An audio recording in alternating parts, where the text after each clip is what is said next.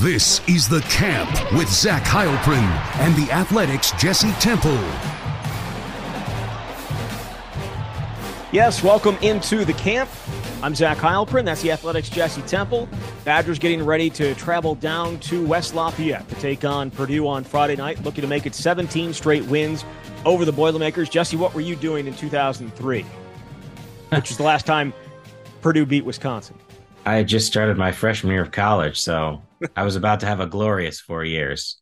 But Playing it had nothing to do basketball? football, Playing basketball, killing it, playing basketball. Division three Uh, style. Yeah, I'm, I, again, I, I, the 2003 game was not a great game, but it was a, I mean, I should say it was a really good game, but it wasn't, it didn't go Wisconsin's way. The 2004 game that started this streak was uh, an all timer, an all timer. And for, if you're a Wisconsin fan, really started the downward trend of the Purdue program under Joe Tiller. It was never the same as it was that day. Game day was in West Lafayette. It was the uh, matchup of unbeaten teams and Wisconsin went this way and Purdue went this way the rest of uh, the aughts. So that's what people have been dealing with, but that is not the matchup they're going to see on Friday night. It's going to be a one and two Purdue squad versus a two and one uh, Wisconsin squad that has, uh, you know, is two and one, but has not played necessarily great football and has a lot of people questioning a lot of things and has a lot of people wondering why aren't they doing this and why aren't they doing that. And I think I'd like to get into that a little bit, Jesse, because I know you're going to be, you wrote about it for Thursday, or excuse me, for Wednesday, that there are so many complaints that people have about what has happened these first three games because everyone was expecting, and I think ourselves included, we're expecting better of Wisconsin to this point than what they've showed. Again, two and one, have not lost a conference game yet. Going to go down to Purdue and have a chance to set this season off on the right note, or the conference season off on the right note. But there are people having issues. And so you put this piece together addressing some of these issues. What's what what is the one that stands out? Which one's which one's at the top of the list here for you? Uh, well, the one that is mentioned first is about the offense because that was the biggest talking point in the offseason about the potential of this offense, what it would look like in the air raid, and safe to say through three games, they've not been what anybody thought uh, it was going to be. And, and w- what I said is, so basically the the article it, it made a statement, a statement that a lot of people have been saying, and then I gave my rating on a ten point scale of what the panic meter should be. Um, Sounds very overreaction or to- no-ish. it's essentially that's essentially what it is. Yeah. Um, you know, just because it hasn't happened yet doesn't mean it won't happen. But the more these kinds of games stack up, the more it makes you wonder what is this offense going to be able to do against better competition? They just haven't been able to merge the passing game and the rushing attack in the same game. I think there have clearly been encouraging signs as we laid out in the previous show. They've outscored opponents 48 to 7 in the third quarter. The problem is they've been outscored in the first half of games, and you're just not supposed to be in a close game at halftime against Buffalo or Georgia Southern. And obviously, you see what happens when you get down by multiple scores on the road against Washington State. It doesn't matter how great you play in one quarter, it's not enough to win. So, I mean, obviously, that is one of the concerns and one of the things that I think is high up there on the panic meter. I'm wondering for you, and this is kind of goes off a question that I was asked as part of our Twitter questions I didn't get to.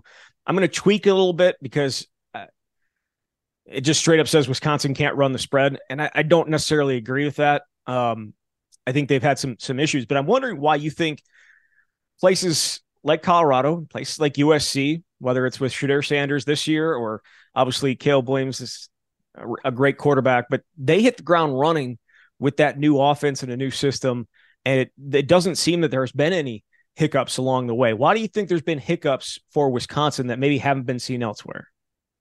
That's a really good question. Um, every situation is different. And with USC, you've got a guy who's a number one, he's a number one NFL draft pick and a Heisman Trophy guy. Like Tanner Mordecai is, I think, done pretty well here through three games, despite not having huge touchdown numbers. He's only thrown two touchdown passes, but you look and he's throwing for about 234 yards passing per game.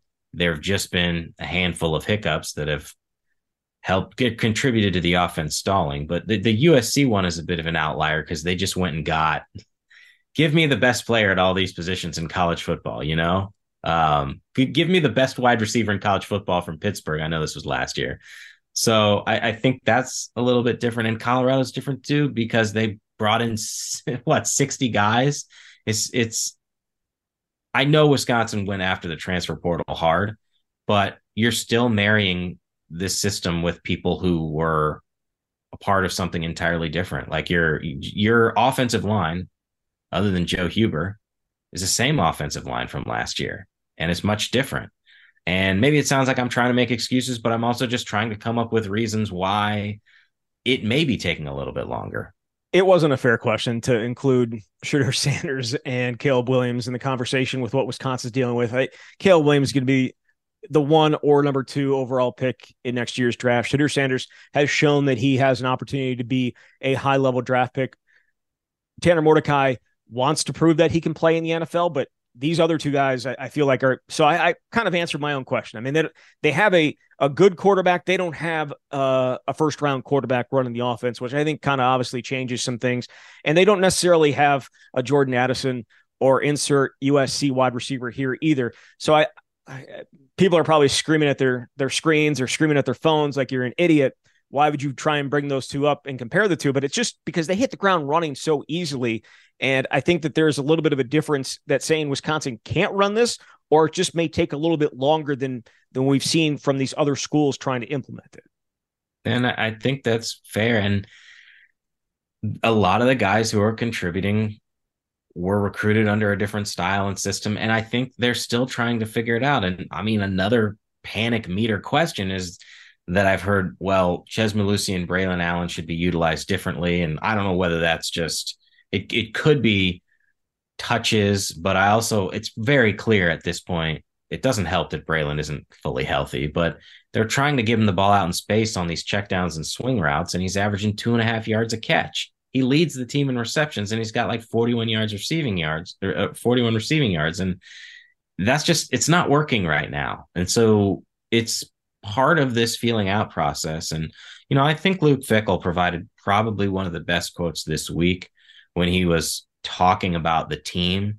And essentially what he said was, well, he said this in a couple of different ways. One was he said he was talking to somebody and mentioned, you know, Rome wasn't built in three weeks, but we kind of wish what happened in Madison was built a little bit quicker than three weeks. But the other thing that he said was essentially we're not where we thought we would be. And that, that doesn't mean we're not going to keep trying, but he said there's a lot of meat on the bone there. Um, I think that's it. Certainly caught my attention. It's it's not like it's an outlandish, jaw dropping statement, but it's just acknowledging what everyone else has seen.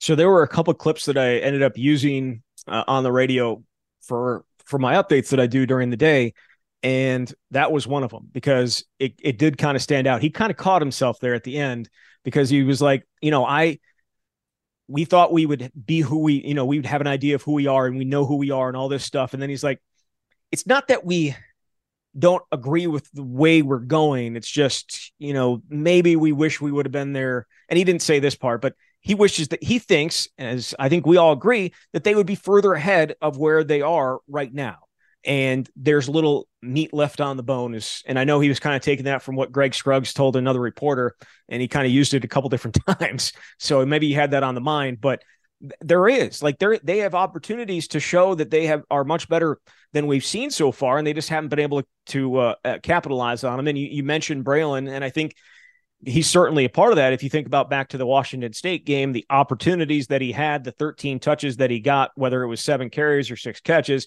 those are opportunities that they weren't able to take advantage of.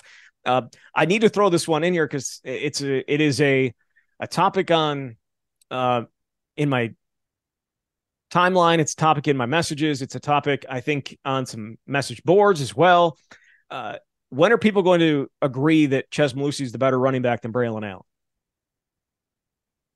Are you wanting me to agree with that statement? I want. I, I'm wondering how you feel about that, and whether he was wasted as a running back, because that that is where the conversation is right now. Uh, in the some of the parts of the fan base where they're at right now. I've heard the question of is he a better fit for this offense than Braelon Allen, and I think it's really it's not fair right now because Braelon is hurt. And even Braelon being hurt for the last two games, I know he wasn't all that effective in week two against Washington State, but he had 12 carries and 90 plus yards and two touchdowns and helped to turn the game around last week against Georgia Southern. He certainly earned the carries that he's getting. I mean, yeah, Chez has a skill set that I think aligns well with this air raid offense. I'm actually a little surprised that they that Braelon has what does he have 16 rece- 15 or 16 receptions and they've thrown the Chez has two receptions, but they obviously see different ways to get Chez the ball through carries. So I I think they need both of them, and it's just I, I don't think it's like well one guy is better than the other and should be getting a significantly larger share of the carries. Chez has a few more because he started the last game and, and Braelon's coming back from injury. But I, I, it's hard for me not to get hung up on that part because it's just not a fair comparison right now. And I, anybody who has watched Braelon the last couple games can see that he's battling through something. So when he's fully healthy, you give Braelon more touches. Now, right now, I can understand why you would give Chez a few more, but it's more to protect Braelon and and help get both those guys through the season. I feel like we've seen Braelon like this these last couple games more than we've seen him the other way around. Is that unfair? In terms of battling an injury and not being his full self, not being not being the Braelon that we saw for large stretches of his freshman year.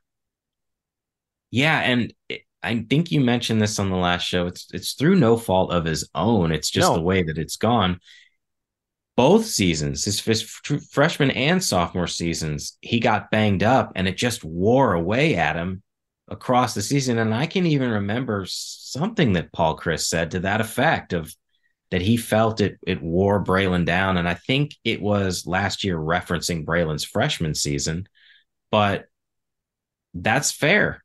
It's just been very challenging. And it doesn't matter if you are 245 pounds and you know, are built like a Greek god.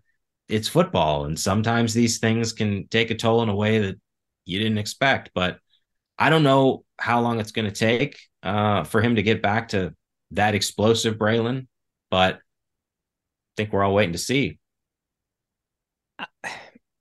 As long as he's playing every week, I don't think he can.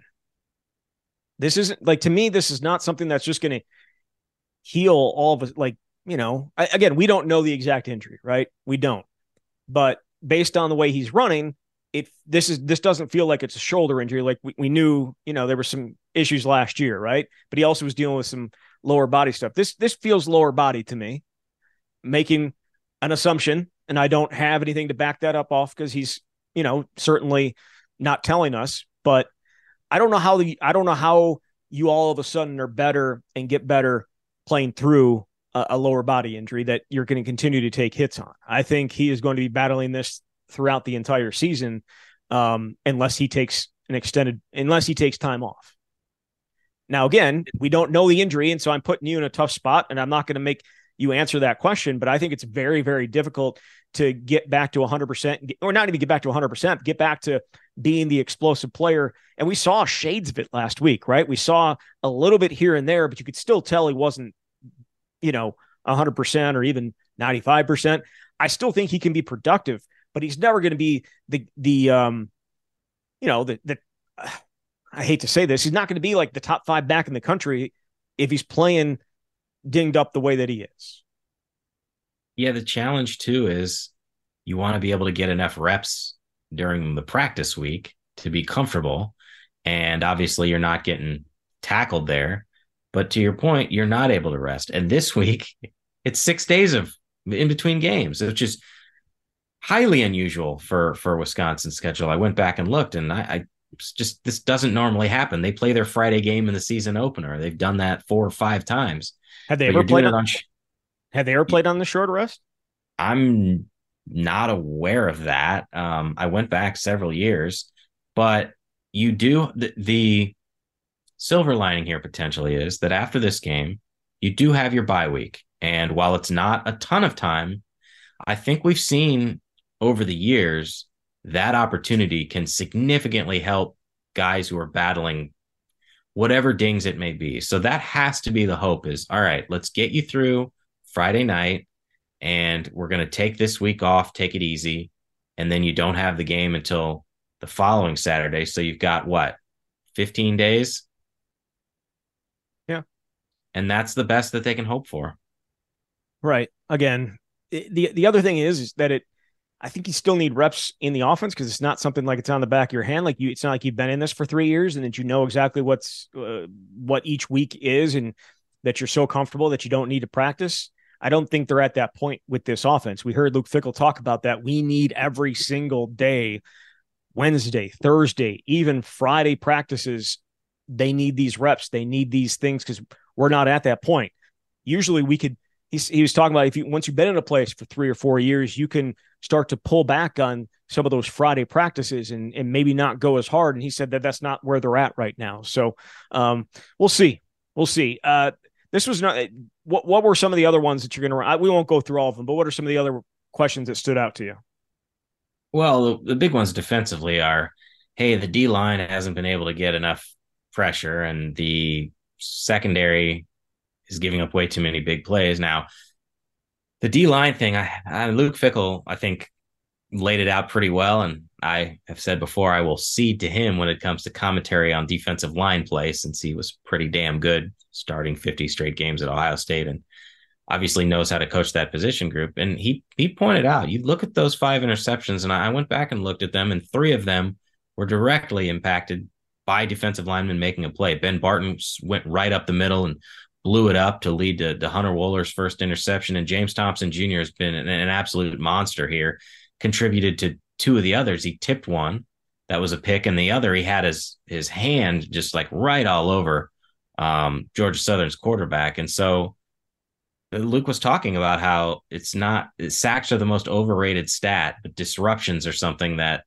don't really get noticed. And I think they still have work to do, obviously, on the D line, but that at this point for me is less of a concern than the big plays that we're seeing on the back end. Because if they're going to have issues in the non-conference play well you're putting it on film and you're going to be playing better players and they're going to use some of those concepts whether it's you know the rub routes or the the wheel routes or just w- anything. If they can get manned up man beaters. they're they're going to feel like they can do something positive man beaters, and uh, they've they've been beaten uh, at times. And again, how many times they throw the ball the other day? That's Georgia, the other thing. Georgia Southern, a million. Yeah, and the opponents through three games are averaging 42 passes per game. Now, obviously, the numbers go up when Brin throws it 50 something, but it's not like the other guys weren't chucking it around. So that's going to contribute to opportunities to give up big plays. Having said that, there have been several, and it has to be a concern. There have been, and I, I think that's certainly something that we're going to look at Friday night, and because Hudson Card's going to going to take some shots down the field. I think that that is a guarantee uh, on Saturday or on a Friday night that we're going to see much of what we've seen these especially these last two weeks with them taking shots down the field. And then we didn't see it a ton during, during Buffalo. They weren't confident, I think, that they were going to be able to protect their quarterback. Um, and yet they still made some big plays because they were able to get uh, some guys free on shorter, not shorter routes, but things where you didn't necessarily have to hold the ball for an extended period of time. And uh, I think Hudson Card is going to challenge him down the field, and he's got the arm to do it. So that'll be that'll be certainly something to watch on Friday night. The other um, thing to watch on Friday night is which which Badgers show up in the first half because I think that continues to be. And I know no one we're we're going to hammer to death. We hammered to death on Sunday, but I wanted to ask you about this um, because this question came in after we recorded in regards to the splits because they are insane. You've you've talked about them, right? You've talked about the especially the scoring. And uh, Scott was wondering, is it a case of the coaching staff coaching to their philosophy in the first half versus adjusting and coaching to their strengths in the second half?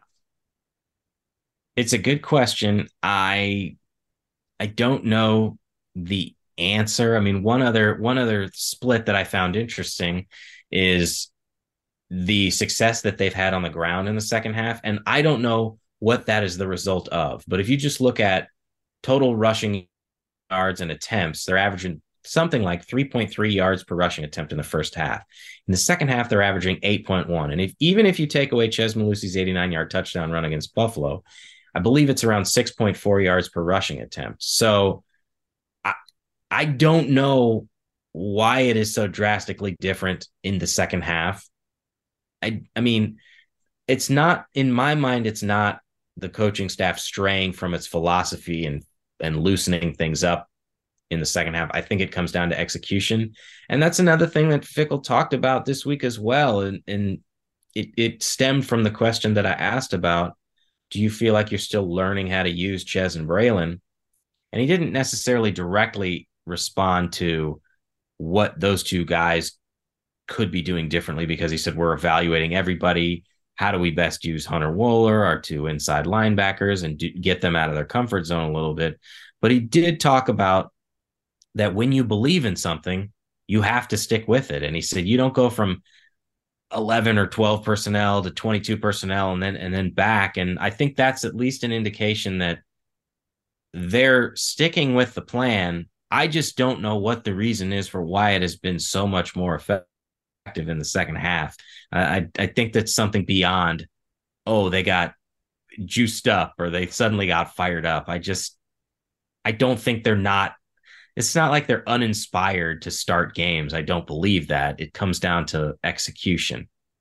It's interesting because Muma talked about it a little bit today when he was asked about the slow starts and he kind of mentioned that there there is a little bit of a, a mindset at the half because they've been they've been drilled into finishing, finishing, finishing, and maybe it just kicks in. And I wanted to be like, well, why don't you give that message before the game and be like, hey, how about we finish all four quarters?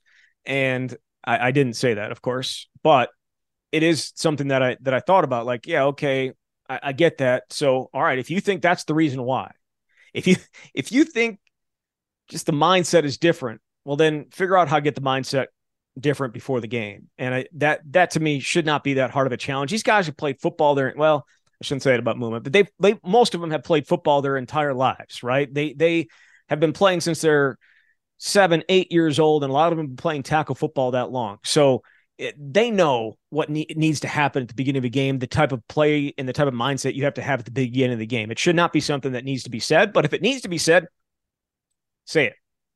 Just say it and get after it. But as we heard from Jake Chaney after the game, Luke Fickell has not MF'd him yet. Maybe he'll MF, maybe he'll MF him before the game on Friday night. I don't know. Because those things, I, I would agree. I, we, I go back to Dave Aranda and how he was so calm about everything. And he would never get into guys. He would just, he would talk to them calmly and just talk to them and talk to them and understand them and have a conversation. And then there was one game. I don't remember which game it was, but it, I think it was in 20, I want to say it was in 2015. I think it was the Paul Chryst first year. It could have been earlier. I, it's irrelevant what game it was, but they were getting worked, absolutely worked. And after the third, second or third drive, he gathered everybody over by him and just went off. And I remember talking to guys after the game, like it opened up their eyeballs and they were locked in after that moment because they're like, holy crap, this guy never goes off. He went off and it kind of lit a fire underneath them. And it wasn't like they were doing like they just weren't locked in. And because it was something he never did, when he did it, it it got their attention. And I'm not saying that that's what Luke Fickell does. I'm just needs to do. I'm just saying when you don't do it a lot, I think it hits harder when you end up doing it. Do you remember that or no? Vaguely. No. All right. You have got, a better memory than me. I can't uh, remember what yeah. I had for dinner two days ago. I love I love uh I, I'm a big sideline guy. I love watching the sideline, what's happening on the sideline during games because I think it tells you a lot of like where the team's at mentally and where things and in you know it's where I spent most of my time playing football uh, on the sidelines. So you know I, I, I have a good I, I don't I don't have a good feel for what is happening down there, because we're you know eight floors or eight stories high, but watching this team it gives you a, bit, a little bit of an idea of what's happening. And I, there was something that stood out to me, and I pointed it out to you on Saturday, and we watched it play out a little bit more. And that was some of the one of the wide receivers, uh, CJ Williams, who has who came in here with as the highest rated recruit, even though he was a transfer, but the highest rated recruit to ever play wide receiver for Wisconsin. And he has this big spring and he's a starter at, at wide receiver. And then come game one, he's not. It's Bryson Green. And through these three games to this point, CJ Williams has caught four passes. The other, technically, what you want to call the starting wide receivers, uh, the other the other four that are in this rotation with uh, CJ Williams, the top five guys that have played the most. Chimere Dike has eight. Will Pauling has 11. Skyler Bell has 13, uh, and Bryson Green has six. And I'm not surprised that Will Pauling and Skyler Bell have the most catches. We know how much Phil Longo loves his slot receiver. We famously said that, uh, you know, after his kids and his wife, that's his, you know, that may be his biggest love. But CJ Williams has not been necessarily involved as much as I think a lot of people thought he would be. And it felt like, at least on the sideline, that he was a little upset about it. And he was kind of mingling around the huddle on the sideline while the other wide receivers were talking. He was walking away and walking back and walking, you know, it, it just didn't look. And again, going all the way back to uh, trying to decipher body language, I'm not going to do that. So I'm not going to say what he was thinking in that moment. But you had an opportunity to chat with him on Tuesday, so you were able to ask him what he was thinking in that moment and what exactly was happening uh, on the sideline during Wisconsin's game when it was still a close game there in the first half. Well, what he told me is that he was more upset with the situation and the fact that the team wasn't playing well. And again, you can only go by the responses that you get. He's, we know he's a competitive, fiery guy, but I think it's also clear that there's been some frustrations with the opportunities that have been available. I, he said all the right things uh, in my conversation with him about working hard and keeping his head down. And I, I had a chance to um, talk to CJ's dad this week, and one of the things that he said he has talked to his son about is, "Hey, it's important to keep perspective on things. Like he's only a sophomore, and, and multiple and Luke Fickell talked about this. Chimere Dike talked about this. People maybe forget." That he's still a pretty young guy as a college player because his talent is beyond what his age is. But it's going to take some time. Um, and but what his dad says is is key perspective because you're still with the twos. You're in the two deep at a Power Five school, and you know you need to use that and not use potential perceived slights or anything like that. Um, to play your best football. And and so, but I think it has been tough. I mean, there, there's no way you can deny that aspect of this. He comes into spring practice and he is one of the stars of the show. Yes, the bulk of the highlight plays came against reserves, some of whom are no longer with the program because they slid down the depth chart. But you did see those glimpses, and really, it was it was one of those. Oh my God! Like, did you see those couple of plays? Well, that's a difference maker, the likes of which Wisconsin has rarely had but Bryson Green wasn't healthy. And then Bryson gets healthy. And it is very clear early in camp that Bryson's probably going to be the guy. You just wonder, well, who's going to get pushed out here? And Bryson continued to make plays. His physicality stands out, his experience stands out. Now, it's not like CJ isn't playing at all. He's getting snaps, but not a ton of targets. And I think he would have expected more through three games. So it's definitely been a challenge, and it's just all part of the process. He's still got the talent, but as you know, there's only one football to go around. And that's actually what I, because I was wondering about it as well. And I know you were going to be doing a story on this, but I, you know, asked Tanner Mordecai about it.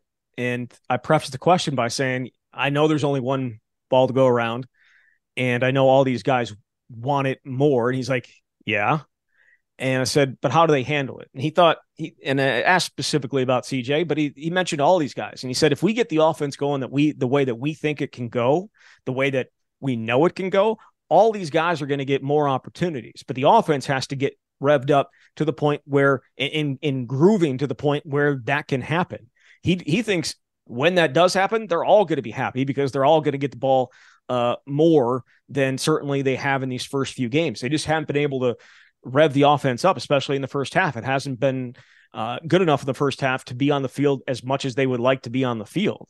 And so I, he he said CJ and all those other guys are are handling it well. But I again, frustration can boil over on a uh, in a situation like that on the sideline. And again, they have you know nine more opportunities here in the regular season, and I think CJ Williams is going to be a big part of it at some point along the way here as they do get things revved up because I still believe that they can, but it, it is going to probably take a little patience, and that probably is difficult for I mean, hell, it's difficult for fans to to to have patience, much less the guys that are in there thinking and believing that they can make a huge, huge impact every single time they have the ball in their hands. And I think we kind of saw a little bit. You know, CJ had that catch and run against uh, Georgia Southern that was, you know, he broke a tackle, got downfield, got the first down.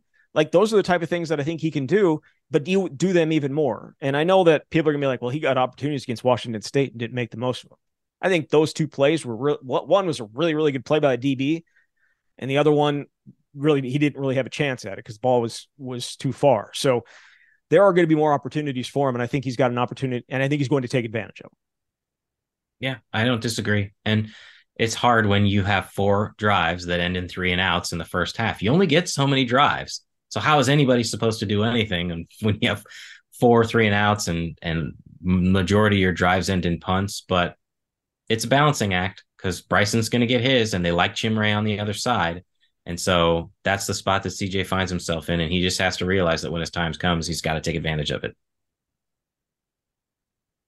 So, w- one more before we go here.